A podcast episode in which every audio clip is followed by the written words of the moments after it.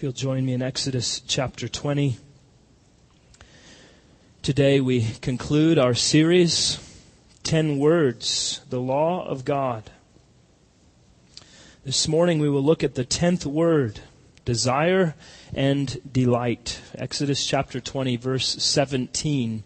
Our key words for our worshipers in training are covet, content, and desire.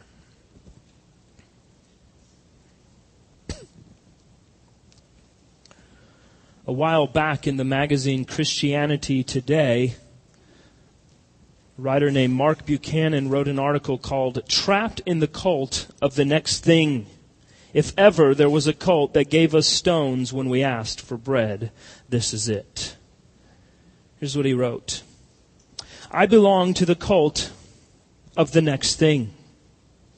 It's dangerously easy to get enlisted. It happens by default.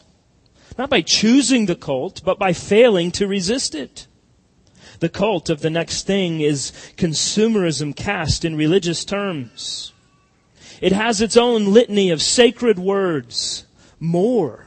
You deserve it. New, faster, cleaner, brighter. It has its own deep rooted liturgy. Charge it. Instant credit. No down payments. Deferred payment. No interest for three months. It has its own preachers and evangelists and prophets and apostles, ad men, pitch men, and celebrity sponsors. It has, of course, its own shrines, chapels, temples, meccas, its malls and superstores and club warehouses. It has its own sacraments, credit and debit cards.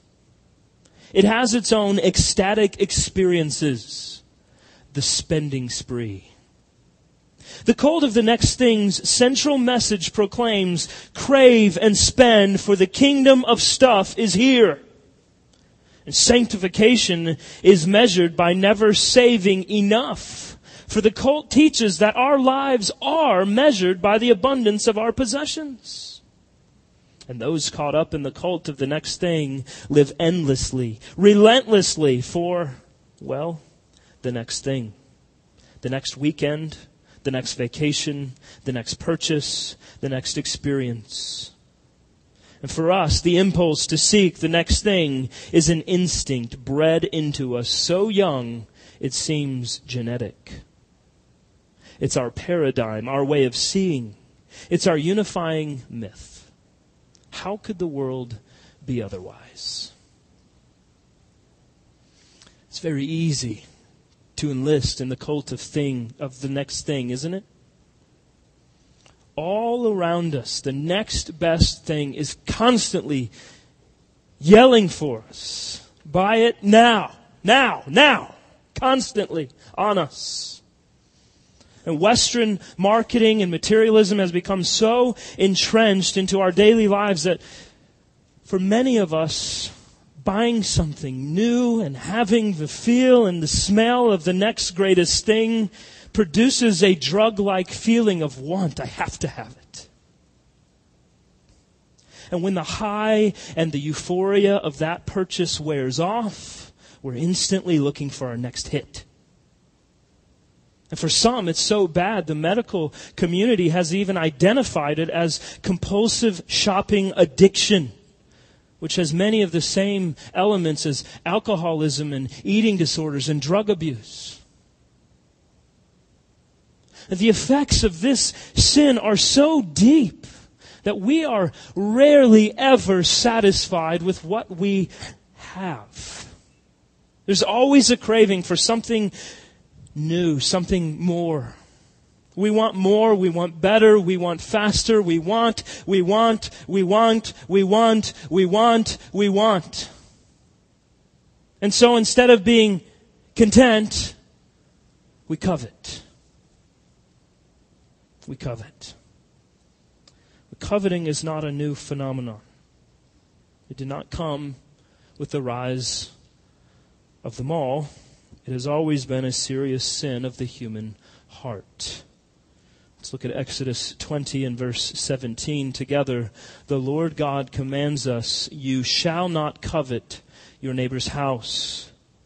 You shall not covet your neighbor's wife, or his male servant, or his female servant, or his ox, or his donkey, or anything that is your neighbor's.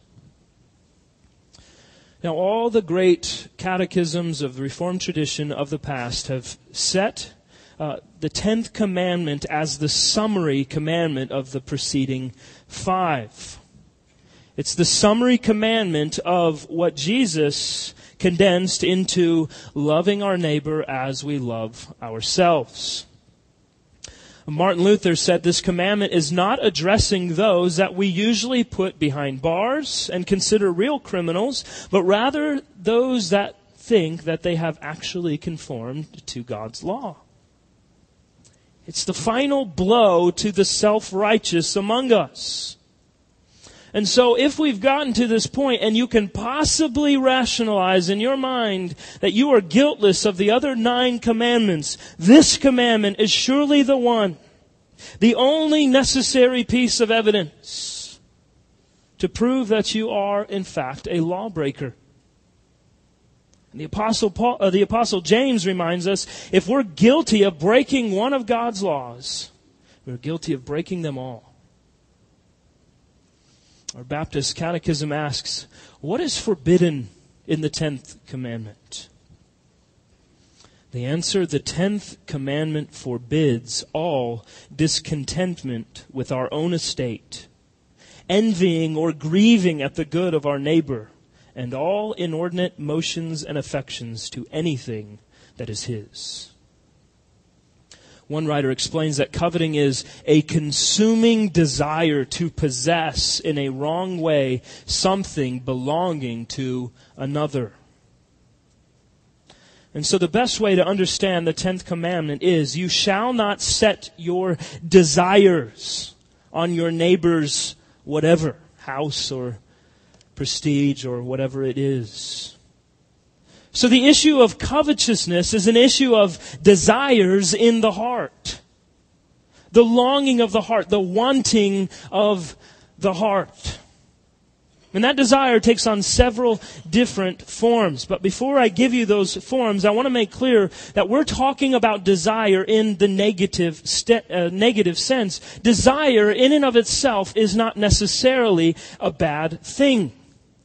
In fact, our, our sanctification, our growth as Christians is all about rightly orienting our desires on God Himself and the means that He has provided for us to walk in godliness. And so being a Christian means that we desire God above all things, all other relationships, everything. And so Christianity really is all about desire. Namely, what and whom we desire. Psalm 73, 25 and 26, the psalmist writes, Whom have I in heaven but you? And there is nothing on earth that I desire besides you. My flesh and my heart may fail, but God is the strength of my heart and my portion forever. Is that your heart? If it is Christ that we desire, our desires are rightly oriented. We are walking in obedience to the Lord and the godliness that He has called us to. The Bible tells us to delight yourself in the Lord, and He will give you the desires of your heart. It's a command. Delight yourself in God. And in a very positive sense, the, the psalmist is calling us to desire God, and when we do, He will give us greater measures of godliness. So, when our desire is godly, when what we are longing for out of our hearts is Godward in focus, it's a wonderful thing that we need not deny. It's just a fact that the human heart is constantly producing desires, and we must conclude that's how God has created it. The human heart produces desire as surely as a fire produces heat. I can't help it. The heart pumps out desire after desire for what is perceived to be a happier future. Our heart's desire is whatever it is that our hearts assume will bring us the greatest joy, the highest pleasure in the days ahead. Whatever that might be, good or bad. And none of us can deny that reality. But here's the very important element in our understanding of our desire it is the condition of the heart that is judged by the kinds of desires that hold sway over it. In other words, what you desire and what you assume will bring you greater satisfaction is an indication of the state of your heart. If it is satisfied with God, it is a godly heart. Henry Scougal said, The worth and excellency of a soul is to be measured by the object of its desire. So the question we must all ask ourselves as we consider the 10th commandment is, what do I desire? What am I seeking my satisfaction in? Now it's important for us to understand these categories. The difference between godly desire and ungodly desire. The distinction needs to be made because desire in itself is not evil. The evil is determined by what is desired. The focus of the 10th commandment is mainly on ungodly desire. Desires of the flesh that do not honor God, that do not honor His law. So let's consider the various stages of desire. There are four stages. The first is an inadvertent desire. We've all experienced this. Immediately, out of nowhere, we get caught off guard by some desire. We could be completely focused on something else when suddenly we have a thought, we have an image, someone's comment triggers a desire, a desire that only seconds ago wasn't even present. Now, dependent on what you do with that desire as it comes about, determines whether or not it's suddenly embedded into your heart and it determines how deadly it might become.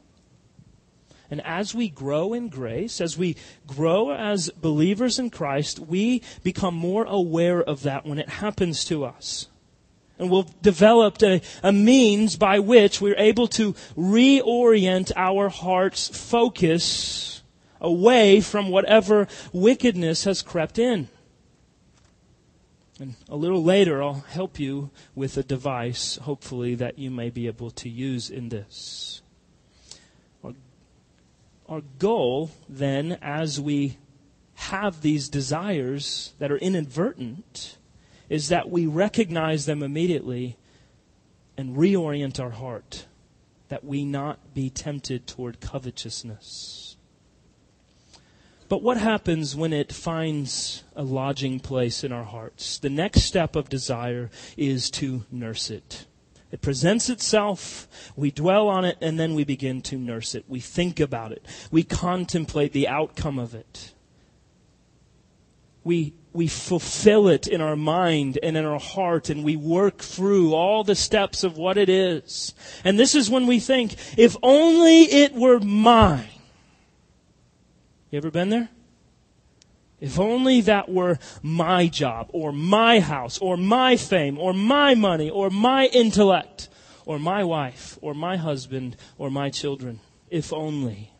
And we think about what that would be like.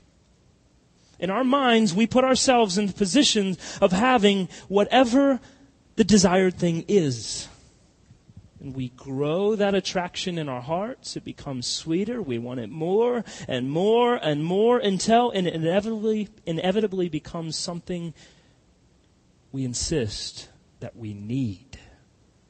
It's a big difference between something we see and want, and then when we determine that it's something all of a sudden we need. So the desire presents itself, the desire is nursed, and the craftiness of our deceptive hearts brings us to the next stage, which is planning. We develop a plan to fulfill our desires. We think through the details, all the various scenarios of what can happen, the possible consequences, maybe even the necessary lies. Everything that is necessary to give birth to our desire. And once we've gotten to this point, we will go out of our way to sin, won't we? This is when we reach the, the very last step of our desire. We've developed a plan, and all that is left is the fourth step, and that is to execute it. We have it all down in our minds. It's taken over our hearts, and so then we fulfill it. And we are doing it, if able, by whatever means necessary. And as a result, we've effectively created an idol. And to get our hands on that idol, we're going to do whatever it takes. We will lie. We will forego sleep. We'll set up new email accounts. We will get another cell phone. We'll get another bank account. You name it, whatever it takes, we're going to do it in order that we can give birth to that desire and live it out. And depending on the breadth of the sin, a covetous heart that has gotten to the place of planning and executing what it so desperately desires is a heart that will lead a person to places they never thought they would go. I meet with a lot of people and I hear a lot of stories that involve evil desires that are eventually lived out. And I have yet to hear anybody tell me that their initial intention with their sinful desire ended where they thought it would. Not once. Without fail, they always saw it end in a way they didn't want it to, and were far worse off than where it began. And so we see that very, very quickly. Sometimes in a small way, sometimes in a very big way. One can move from having an inadvertent desire to nursing that desire to planning out how that desire is going to come about and then doing everything possible to turn that desire into a deed. A desire turns into an action. Now, this covetousness, this goes all the way back to the garden we see in the garden that before Eve ate of the fruit, she coveted it. Genesis 3 6 says, So when the woman saw that the tree was good for food, and that it was a delight to the eyes, and that the tree was to be desired to make one wise, she took of its fruit and ate. And she also gave some to her husband who was with her, and he ate. Why did she eat of the tree? Not because she desired the fruit itself. She had all the fruit that she could want in the garden. Eve took of the fruit because Satan tempted her to covetousness by telling her that if she ate it, she would be like God. So Eve took the fruit to gain something that she was not intended to have. So let's, let's walk through those stages of desire with Eve, the inadvertent desire. I believe that Adam and Eve had every intention of obeying God in the garden. They had no reason not to. They were in a state of complete innocence and God had given them everything that they needed. And then out of nowhere, Eve encounters Satan who tells her, you know, you can be like God. And there it is. The decision we make in that instant, when that temptation is presented, is something that becomes the difference sometimes between life and death. It was for Adam and Eve, right? But there it is. A desire that she never had before now is in her heart, it's in her mind. And what does she decide to do with it? She nursed the desire. She thought on it. She molded over and in her mind was thinking, I wonder what it would be like to be like God. You know, I kind of like that idea. What if I was like God? If only I could be like God. And so, a simple plan, very simple plan. I'm going to eat the tree and see what happens.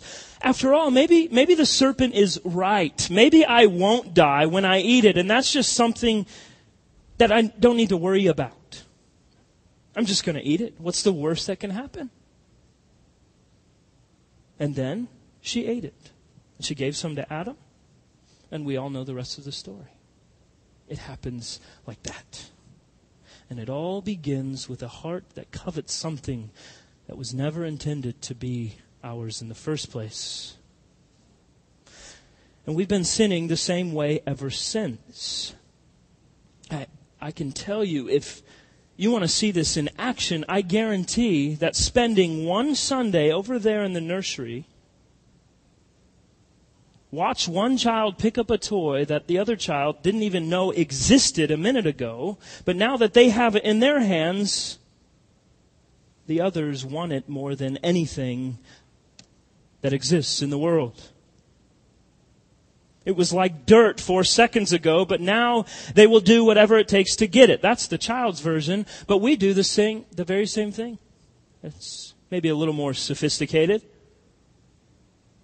Covetousness is what causes that little twinge of disappointment when someone else gets what we want. When your coworker gets the promotion instead of you. When all of your best friends are getting married while you remain single. Or when your neighbors go on a vacation somewhere you've never even dreamed of being able to go. We're always comparing ourselves to others, aren't we? And quite frankly, we're never content with what we find. The Apostle James asks, What causes quarrels and what causes fights among you? Is it not this, that your passions are at war within you? You desire and do not have, so you murder. You covet and cannot obtain, so you fight and quarrel. Now, there are all kinds of things that we can covet. And usually, when we're coveting, we're not coveting something that in and of itself is a bad thing. It's not wrong to think that a new iPad would be pretty cool. It is. But to what extent will you go in order to get it? How much of your life is consumed by it? Are you genuinely down and depressed because you don't have it? you've got a problem. Usually, when we think about covetousness, we associate it with material possessions, and rightly so. The commandment itself addresses various forms of property because this is where we fall down so frequently. Consumption has become our way of life. No matter how much we have, we want more and we want better. And the Israelites proved this in the wilderness over and over and over again. We get manna from heaven, but you know, it's great for a little while. After a while, we're tired of it. God, we want something else. Are you kidding me? Your food is falling from the sky. You want something else? Covetousness is in our hearts. The Israelites proved it with food and drink, their situation, whatever it was, we prove it with our credit cards so very often. Advertising is as successful as it is because we seem to be unable to keep the 10th commandment. The American writer Ralph Waldo Emerson wrote, Things are in the saddle and ride mankind. we usually call it chasing the American dream. The Bible calls it coveting. Well, what else do we covet? The commandment mentions your neighbor's wife. Now, obviously, this is a reminder of the seventh commandment. But the lust of the eyes, the lust of the heart, is a form of coveting. David lusted after Bathsheba, and as a result, he coveted his neighbor's wife. You can walk through those steps of desire with David very easily. So covetousness goes well beyond tangible things. It is any desire of the heart that causes us to seek our ultimate pleasure in people or in things specifically when those people or things are not ours to have.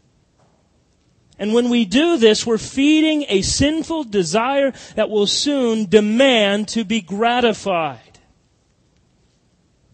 And notice that God wraps everything together at the end of this commandment by saying, or anything else that's your neighbor's. Just in case you thought there was a loophole, anything else that's your neighbor's.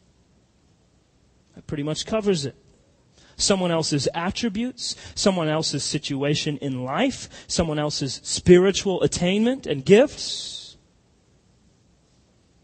We are commanded to not covet anything at all. God's law rules every unlawful desire. The Puritan Thomas Watson wrote, As a ferryman takes in so many passengers to increase his fare that he sinks the boat, so a covetous man takes in so much gold to increase his estate that he downs himself in perdition. In other words, coveting can sink us down to hell as fast as any other sin. When we understand the sinfulness of covetousness, we begin to understand our desperate need for our Savior. This is the grace of God to reveal to us just how sinful we are by presenting us with our sin. And the more of our sin we see, the more we see of our need for Jesus. It's made vivid. It's made very intense.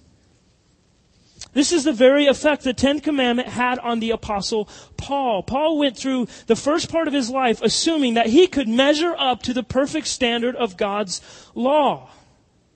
He did not murder. He did not commit adultery. He did not steal. He did not lie.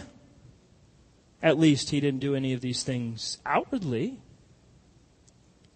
But then Paul came to the 10th commandment. And as we've all experienced over the last several weeks, the law exposed his sin. Here's how he described his experience. Romans 7, 7 and 8, Paul says of himself, What then shall we say? That the law is sin? By no means. If it had not been for the law, I would not have known sin. For I would not have known what it is to covet if the law had not said, You shall not covet. But sin, seizing an opportunity through the commandment, produced in me all kinds of covetousness. So you see, Paul recognized that the Tenth Commandment took away from us any notion whatsoever that we might have had, that we were able to keep the law of God. It's not possible. Francis Schaeffer wrote, Thou shalt not covet is the internal commandment which shows the man who thinks himself to be moral that he really needs a Savior. The average such moral man who has lived comparing himself to other men and comparing himself to a rather easy list of rules can feel, like Paul, that he is getting along all right. But suddenly, when he is confronted with the inward command not to covet, he is brought to his knees. And so we see what is forbidden in the tenth commandment very clearly, right? But what is required? Of the Tenth Commandment? Again, our Baptist Catechism provides us with a helpful answer. The Tenth Commandment requires full contentment with our own condition, with a right and charitable frame of spirit toward our neighbor and all that is his. In other words, don't covet, but be content. Easy enough, right? well, in theory, it's easy. If God wanted us to have more, we would have it. If we needed different gifts to enable us to glorify God, we would have those gifts. If we were ready for the job promotion that we want, He would put us into it. If we were supposed to have different circumstances in life, the circumstances would be different. So the requirement of the tenth commandment is that instead of saying, if only this, God calls us to glorify Him in the fullest right here and right now in whatever situation we are in and learn, as the apostle Paul wrote while he was in prison, to be content.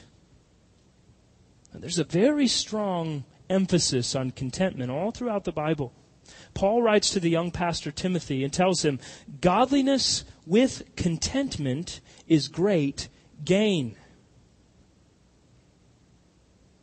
This is one of the reasons that those who tell you that God wants you to be rich, and God wants you to drive the nicest car and wear the nicest clothes and have the biggest house and go on the most luxurious vacations and all the finest pearls and on and on and on. These clowns are quite obviously overlooking the fact that the great apostle was in chains when he wrote, For I have learned in whatever situation I'm in to be content. The desire for health and wealth and prosperity that is not ours because we do not have it is not godly. It is not biblical. It is covetous. For a man to stand before a people in a $5,000 suit after flying in on his private jet and telling them that God wants them to be healthy and wealthy and wearing the finest of linens and driving the nicest of cars while they're suffering from cancer and living on food stamps and giving their last dollar to this man in hopes that they're going to get some benefit from it is wicked to the core. It is a covetous man taking advantage of the weak and encouraging them to also be covetous by the means of obtaining some physical monetary blessing that is not theirs to have. Do you see what I have? Well, you can have it too if you just give more and more and more. More and more to who? To you the words are different, but the results are the same. Don't you want to be like God? It is an absolute distortion of the Word of God. And such talk is full of the fire of hell, not the grace and mercy of heaven. The call of godliness is contentment in whatever circumstances we find ourselves in, not building bigger and bigger barns to store the pitiful trinkets that have no comparison to the glory of God that is revealed to us in Jesus Christ. And sadly, millions are deceived by these charlatans. They've been led to think that God is a big genie in the sky who fulfills all their covetous desires if they just give a few more dollars to the preacher man. That's garbage. Set it on fire because such nonsense has no place among the people of God. The call in the Christian life is to contentment, no matter what the circumstances are. And while we can understand that to be true, actually being content is a completely different issue altogether, isn't it? How do we do it? How can we be content? We have seen what God forbids in the tenth commandment. We have also looked at what is required by God. Do not covet, but rather be content. But the big question remains, how? So I want to help you with some application. God has given us every means necessary in this life to be content. And the source of those means is the Word of God. So how does the truth of the Word of God help us to kill the deceitful desires of our sinful hearts and set us free to find joy in the only place that it can be found, namely in Jesus Christ? One of the keys to this is what the apostle Paul writes in Romans 8:13. He writes, for if you live according to the flesh, you will die. But if by the Spirit you will put to death the deeds of the body, you will live. He says, if by the Spirit you put desires to death. How do you do that? What is that? Well, to put something to death, what do you need? You need a weapon. So what weaponry do we have at our, our disposal? What weapon has the Lord given us for the spiritual battle that we wage each and every day? The sword. The sword of the Spirit. The Word of God.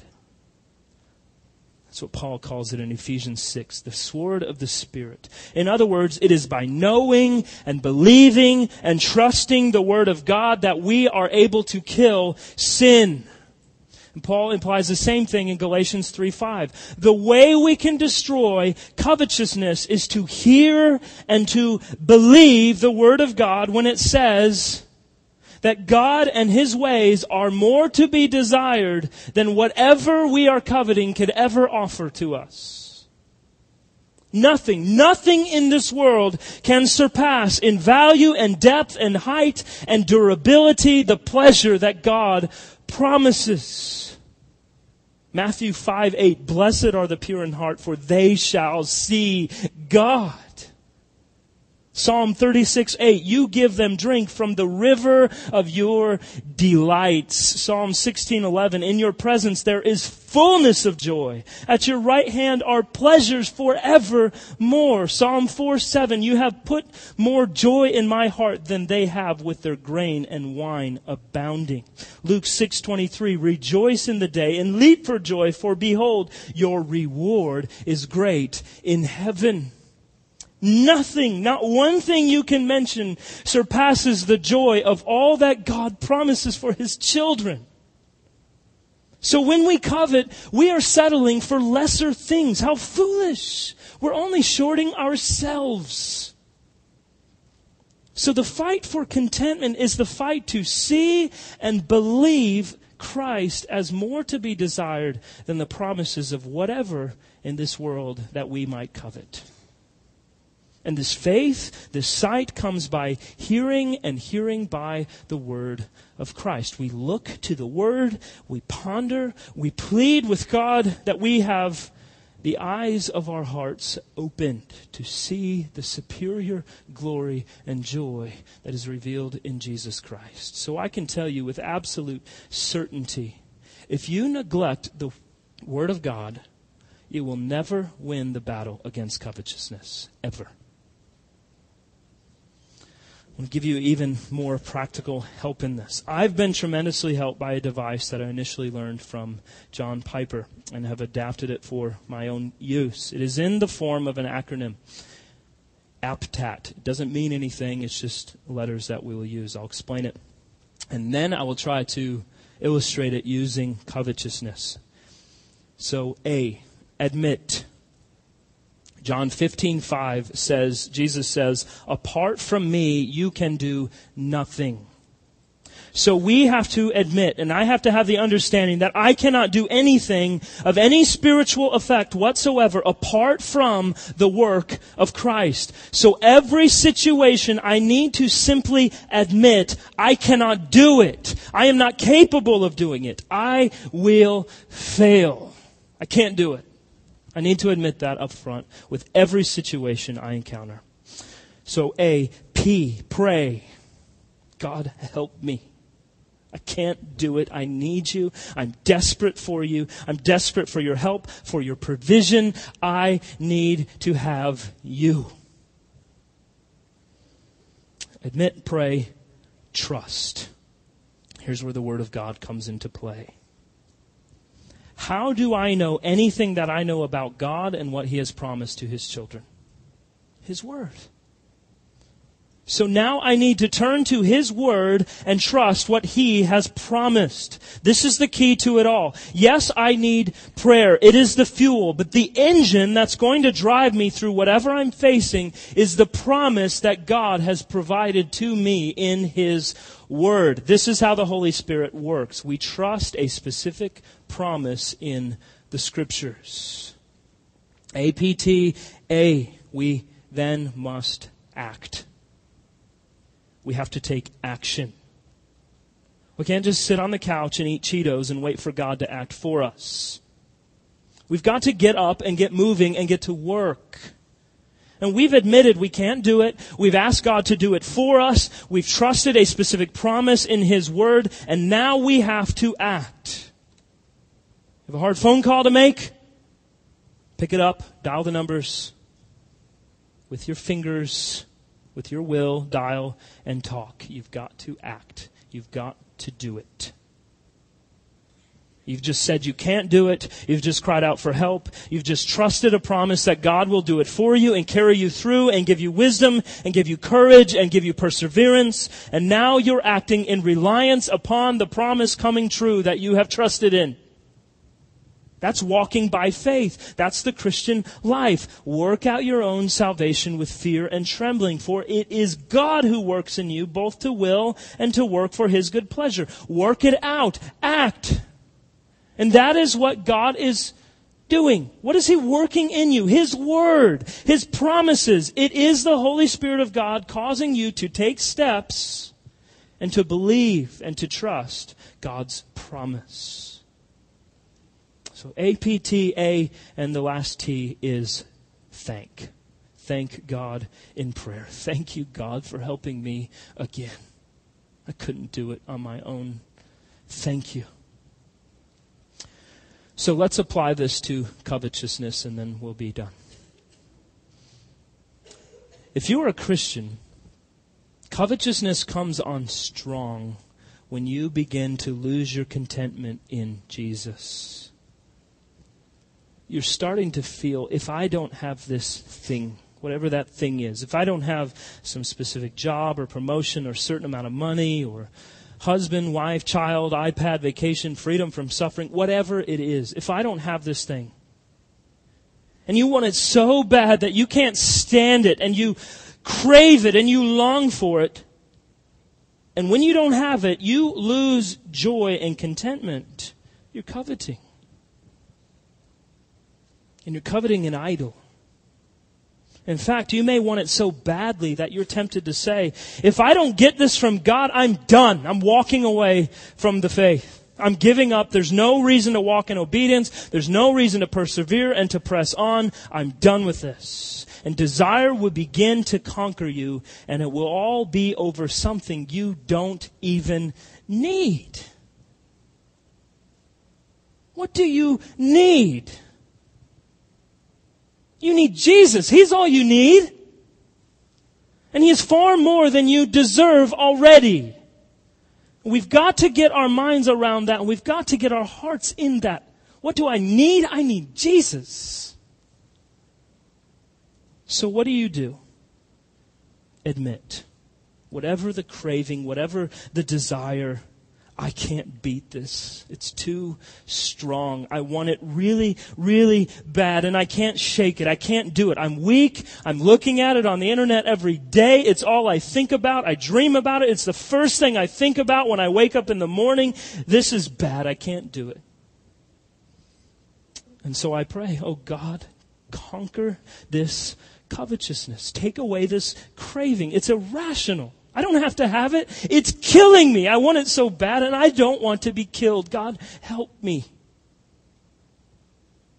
Trust a promise. Hebrews 13, 5 and 6. He gives us an exhortation. Keep your life free from the love of money and be content with what you have. That's the exhortation. For he has said, here's the promise, I will never leave you nor forsake you. So we can confidently say, the Lord is my helper. I will not fear. What can man do to me? And so that text is given to us as a cure for our covetousness. It's a whisper of God. You don't need money as much as you think you do. You don't need it. I'm here. I'm with you. I am walking with you. You don't need that. You need me. I am your helper. Do not fear. You will have what you need. I am with you. Trust me. Rest in me. And then act. Turn away from the idol. Stop looking at it all the time and reading the latest reviews about it and memorizing all the specific details and talking to other people about it constantly and going to the store to see it and to feel it. Get away from it. And then thank. Thank God for delivering you from whatever that craving is. So that's one way we can win the battle against covetousness. And with God, we can indeed have victory in that battle. God is all we need. And therefore, He ought to be our highest and most treasured desire.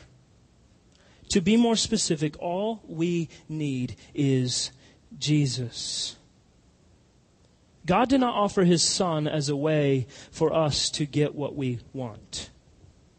When God gives us Jesus and said, Here. Even if you don't realize it, He is all that you need. When we come to Jesus, we receive the forgiveness of our sins through his death and resurrection. We receive the promise of eternal life with God. We receive the promise that He will never leave us. He will never forsake us. And that He will help us through every circumstance in this life. What else do we need? What else could we possibly want? And for everything else, for all the various things we spend so much of our time coveting, God says, trust me. Trust me. I will provide everything you truly need. Faith is always the answer to our discontent, and faith comes by hearing, and hearing by the Word of God. It is not poverty or wealth that leads us to contentment and trust in the Lord, but the confidence that if God provided so richly for our salvation, by choosing and redeeming and calling and adopting and justifying us by sending His Spirit to cause us to grow up into Christ's likeness, then surely we can count on Him for the less eternal matters of our daily existence. Jesus said that even more plainly. Seek first the kingdom of God and His righteousness, and all these things, all these things will be added to you. The first thing the main thing, the only thing that really matters is to trust Jesus. He's enough for us. Really, He is. Let's pray.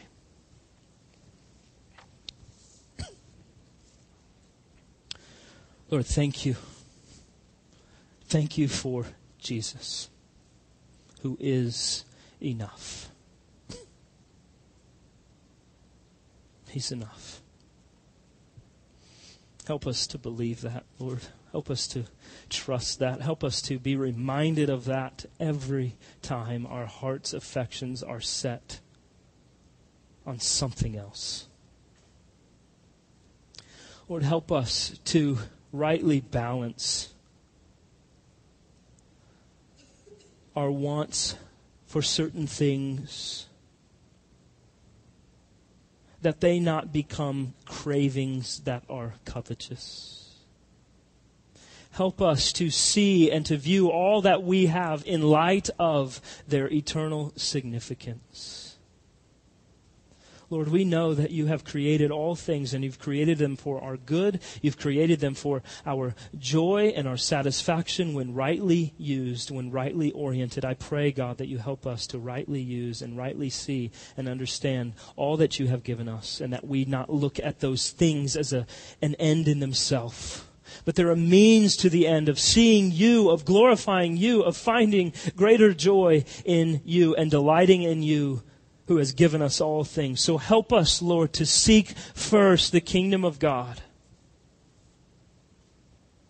That you would add all of these things to us. You have already given us far greater than we deserve. You've given us far greater than we could ever think to want. And you continue to pour blessing upon blessing on us because you are a God of grace upon grace upon grace upon grace. Help us, Lord, to delight in you all the more, to trust Jesus, to trust the promises of your word, and to delight in what Christ has accomplished for us, that you would be glorified and we would live lives of absolute satisfaction and joy, regardless of our circumstances. Thank you, Lord. Thank you. In Jesus' name, amen.